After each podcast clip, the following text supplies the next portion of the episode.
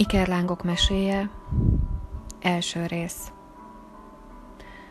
Egyszer volt, hol nem volt, az időtlenségen túl megszületett két lélek. Egy csodálatos kertben boldogan és önfelett szeretetben szabadon élték mindennapjaikat. A női lélek Éva, a férfi lélek Áron, egymás mellett, egységben, szerelmes szeretet ölelésében léteztek abban a dimenzióban, ahonnan a lelkek születnek le a földre. A történetük több ezer évre nyúlik vissza. A nő és a férfi többnyire együtt született le, de nem egy időben.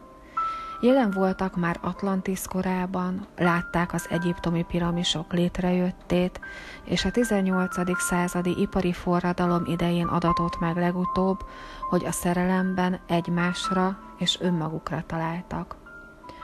A történet azzal kezdődik, amikor a két lélek egymás mellett mégis egységben Isten országában létezik.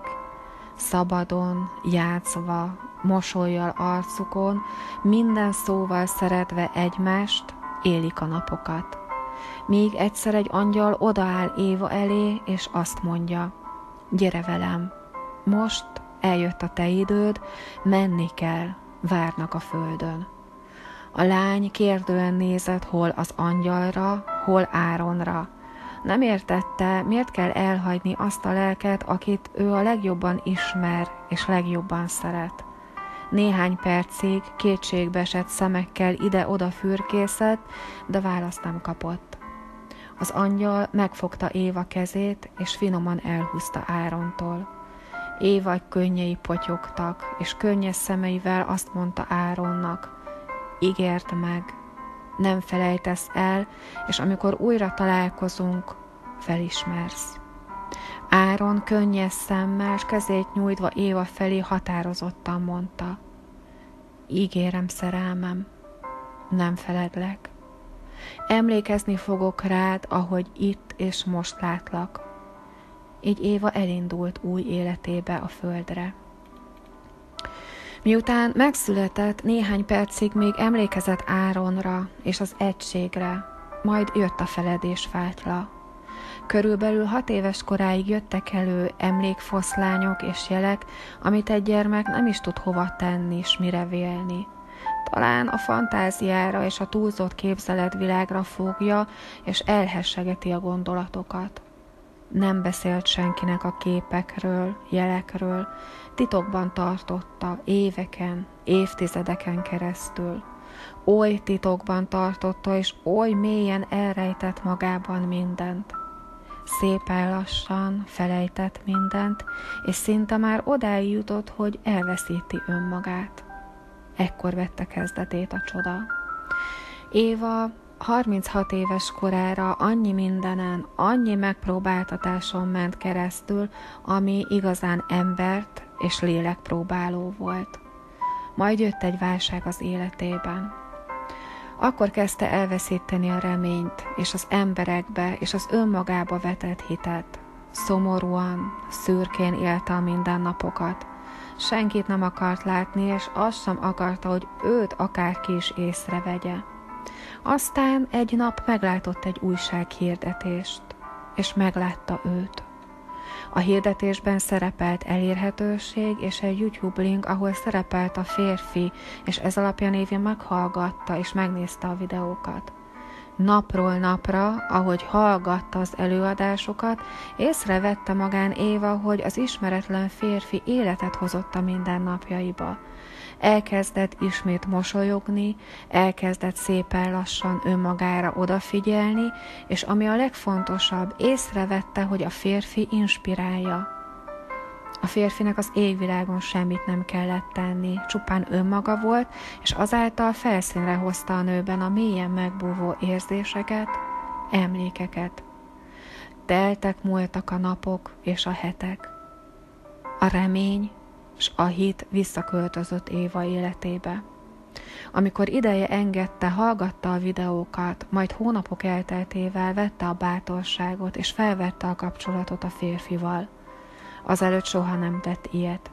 Soha nem érdekelte, hogy ki milyen hirdetést adott fel, soha nem nézett utána, hogy ki kicsoda, soha nem rajongott senkiért.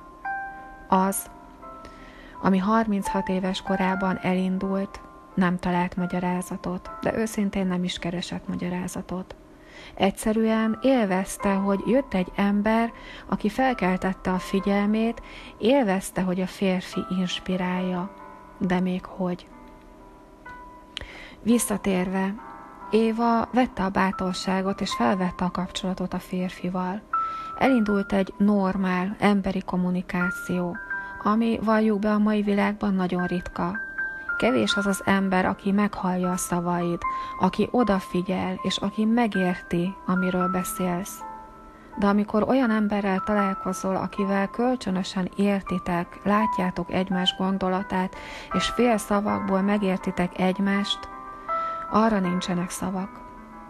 Akkor Évának még fel sem tűnt, hogy mennyire gördülékenyen beszélgetnek, szinte fél szavakból megértik egymást. Hónapokon keresztül teljesen hétköznapi, általános dolgokról kommunikáltak. Éva fejében semmi hátsó szándék és hátsó gondolat meg nem fordult. Annyi, de annyi emberrel találkozott és beszélt már élete folyamán. Mindenről, bármikor, bárkivel elbeszélgetett, így ami elkezdődött kettőjük között, arra hogy is gondolhatott? Nem tudhatta, nem láthatta. Amikor már beszélgetésük elért arra a pontra, Éva érezte és tudta, hogy legalább egyszer látnia kell a férfit, találkoznia kell vele. Arra volt kíváncsi, hogy élőben hogyan inspirálja, milyen hatással van rá a férfi. Megbeszélték, hogy majd egyszer, amikor Évának lehetősége lesz, elmegy a férfi előadására. Ez így is lett.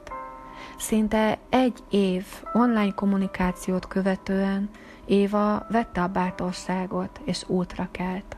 Elindult, mert a szívére hallgatott, és hallotta a szíve hangját. Nagy izgalommal vezette autóját hosszú kilométereken keresztül, míg odaért. Kiszállt az autójából, és onnantól kezdve a férfi hangja vezette Évát. Mosolygott, izgatott és boldog volt. Türelmesen végighallgatta az előadást, majd utána azon gondolkodott perceken keresztül, hogy oda merjene menni, és köszönni, valamint bemutatkozni. Ott toporgott hosszú időn keresztül néhány méterre a férfitől, és nem tudta eldönteni, hogy oda menjen, vagy elinduljon az autójához. Aztán nagyon bátor lett. Odafordult a férfi felé, és elindult irányába. Megállt előtte, és nyújtotta a kezét bemutatkozásra, és azzal a lendülettel a férfi átölelte, és adott Éva arcára két puszit. A nő nagyon meglepődött, hisz ő eddig tartotta mindig a távolságot, és itt ez a férfi, aki inspirálja, és most még a határt is átlépi. Egyből feltette a kérdést. Ki ez a férfi? Azzal a lendülettel, hogy a férfi átölelte Évát, onnantól kezdve csak beszélt, csak beszélt, és csak mondta a gondolatait. Éva csak nézte, és csodálattal hallgatta. Éva gondolatai cikáztak, ami a találkozásuk meghatározó momentuma volt, hogy folyamatosan egymás szemébe néztek. Éva belenézett a férfi szemébe, abba a gyönyörű szemébe, és akkor megtörtént a csoda.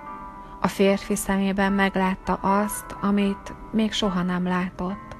Ott abban a pillanatban kulcsot kapott a férfi lelkéhez, és engedték meglátni a lelkét az ő lelkében. A férfi szeme volt a tükör. Megnyílt egy kapu, ahova csak Évának volt kulcsa. Egy olyan kapun léphetett át, ahol még soha nem járt, ami ismeretlen volt a számára. Először meglepődött, megijedt, nem tudta, mi történik vele. Nem tudta, mire vélni a történteket. Onnantól kezdve nem Éva irányított. Az élet, vagy nevezzük sorsnak, elvette Éva élete felett az irányítást. Éva próbálta megbeszélni a férfival a történteket, akkor még úgy gondolta, hogy abban a pillanatban a férfi is láthatta és érezhette azt, amit ő. De ahogy egyre mélyebben mentek a beszélgetésben, a férfi annál jobban és gyorsabban húzta fel a falakat maga körül, és elzárkózott Éva elől. Megszakított minden kapcsolatot és kommunikációt Évával. Éva már végképp nem tudta hova tenni a történteket. Hogy létezhet, hogy megtalálta Áront, felismerte, emlékszik rá. Látja, érzi, tudja, és a férfi semmire nem emlékszik, sőt elfordul, és semmibe nézi. Sok időn átkereste a válaszokat, várta kívülről, hogy jön egy ember, aki elmondja neki, hogy mi történt, elmondja ugyanazt a történetet, amit ő is átélt. Hosszú hónapok, évek teltek el, mire ráeszmélt, hogy mi, miért történt. Éva rájött, hogy mindenkinek végig kell járni azt az utat, amit vállalt. Minden embernek saját magának kell ráébredni, ki ő, honnan jött, és mi a feladata most. Hiába kapunk kulcsot a másik emberhez, az nem jogosít fel minket semmire. Főleg arra, hogy megmondjuk, ki ő. Amíg a másik ember nincs tudatában önvalójának, mást nem tehetünk, mint türelemmel lenni, és remélni, hogy egyszer ő is emlékezni fog. Emlékezni fog a szeretetre, az egységre, az egymásnak tett ígéretre, a közös dalra, és emlékezni fog a kertre, ahonnan mindig együtt indulnak.